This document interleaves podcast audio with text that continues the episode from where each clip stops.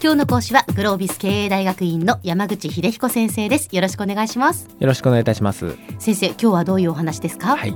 え今日のテーマは全員が賛成する戦略は失敗作であるというまあ一見奇妙に聞こえるお話をしたいと思います。はい。まあ皆さんは仕事で何か提案をするとき提案した相手から賛成だとかこの企画はいいねとまあ、前向きな反応が返ってくることを期待してるんじゃないでしょうか。うんまあ、当然期待しますよね。やっぱり提案する時っていうのは、まあ、これがいいと思って提案しますから。そうですね。ええ、まあ、日常生活では、まあ、たくさん褒めてもらえた方があいいかもしれませんけども、うん、経営戦略は別です。もし戦略の概要を立場の異なる10人に話してみてですね最初から10人全員が賛成するようであれば戦略としては失敗作だと思ってください。へえみんなが賛成したら戦略としていいって思いがちですがそうではないんですね。そうですね。逆だというケースが多いんです。じゃあなぜ全員が賛成するようではダメなのか、はい、実は最初から全員が賛成するような戦略は組織を動かす指針にならないんです、まあ、戦略というのは、まあ、お金や人材といった限られた経営資源をどこに振り向けるかという判断が込められているべきですね、はいこうした戦略上の判断に対しては必ず不利益を被る人がいます。そして不利益を被る人は最初は反対してくるはずなんです、はい、例えば A 事業も B 事業も最大限成長させようという戦略はまあ誰も反対しないでしょうが、うん、それでは何に優先的に取り組むのかの指針にはならないです、うん、一方例えば今後3年間は A 事業の育成に力を入れるために B 事業は予算や要員数を減らそうということであればおそらく B 事業の関係者は反対を唱えてくるでしょうが、うん、まあ、企業全体としての優先度が示されていて立派な指針だと言えます。つまり最初から全員が賛成するというのはそうした何か踏み込んだ判断が含まれていないことを意味します。なるほど。もう少し分かりやすい例を挙げるとですね、はい、世界は平和であるべきだという提案はメッセージとしては正しくても戦略提案としては失格です。まあ、言ってることはもちろん正しいんですが最初から全員が賛成することが分かっているのでわざわざ提案するまでもありません。あそういうことなんですね。はい、ただ一方世界平和を維持するために自衛隊を強化しようとか、まあ、国連の枠組みをゼロから見直そうといった提案は当然賛否が分かれます、うん、先ほど言った判断が含まれているからですね戦略作りで目指したいのは後者のような、まあ、一歩踏み込んだ提案です。そして私たちがやるべきことは最初は反対の立場を取っていた人を、まあ、提案を通じて最終的に賛同してもらうよう努力することです。まあ、将来の環境変化や自分たちのビジョンを語って他の選択肢と比べて自分が主張するプランがどういう点で優れているのかを、まあ、情熱込めて説明をします、はい、つまり最初に反対者がいるからこそそして反対者を納得させるからこそ戦略を描く意味があるんです。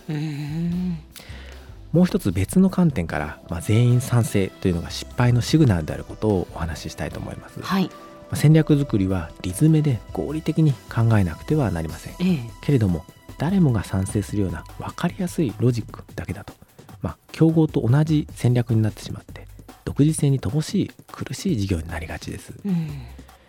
実はあの世の中で成功した企業の戦略には、まあ、非合理の理とも言うべき共通項があります。非合理の理の理は理屈の理でして、ええ、非合理の理というのはつまり、まあ、一見すると非合理に見えるのによくよく考えてみると理にかなっているという戦略ですね。うん例えば？はい例えばセブン銀行のお話をしましょう。はい、セブン銀行は2001年に IY グループ、まあ、今のセブンアイ・ホールディングですねの傘下に作られた、まあ、ATM 決済専業の銀行です、はい、設立当時は素人に金融ビジネスができるわけないと疑問視する声も多く、まあ、実際参入直後の業績は振りませんでした、うん、転機になったのはセブンイレブンの全店舗に ATM を置くという戦略への切り替えでした、はい、実は金融業界では人通りが多く利用回数の見込める場所に ATM を置くというのが常識でまあ、最初はセブン銀行もその常識に従って来店客数の多いセブンイレブンの店舗を中心に ATM を置いていました、はい、しかしもしお客様が郊外をドライブ中に現金を下ろそうと思ってセブンイレブンに立ち寄った時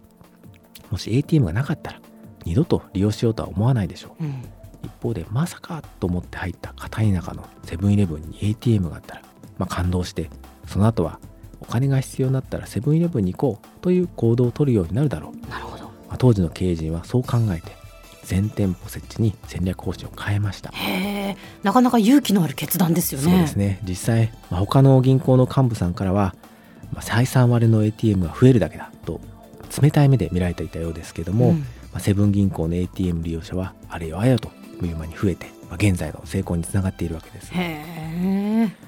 セブン銀行がまあ最初に採用していた、まあ、人通りが多く採算の見込める店舗に ATM を設置するという戦略は極めて常識的で、えー分かりやすいロジックですので、うん。おそらく誰も反対しなかったでしょう。はい。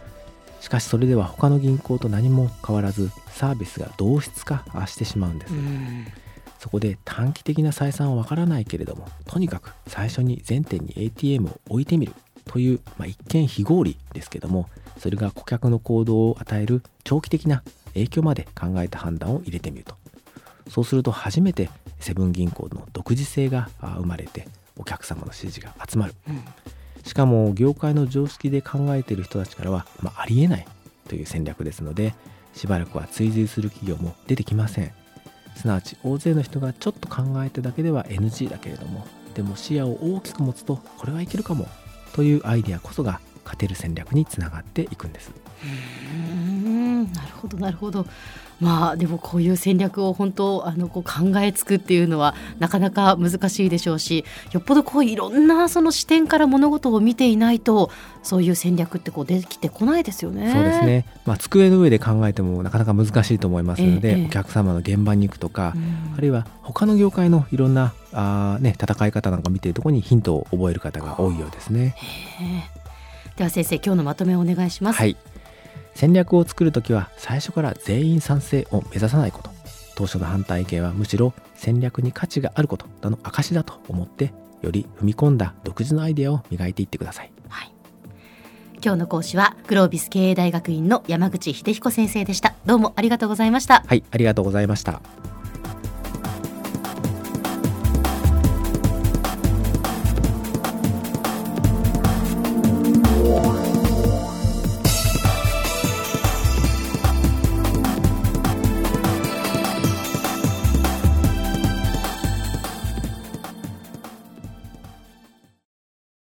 ゾクゾクグイグイメラメラつながる。ゾワゾワ。ハラハラ。メキメキ。つながる。ズキズキ。モワモワ。ホカホカつながる。キリキリ。ざわざわキュンキュン。ガンガン。ワクワク。うずうず。ドキドキ。ルンルン。バクバク。九州人のいろんな気持ちつなげます。九州から輝こう。キラキラつながる。 QTnet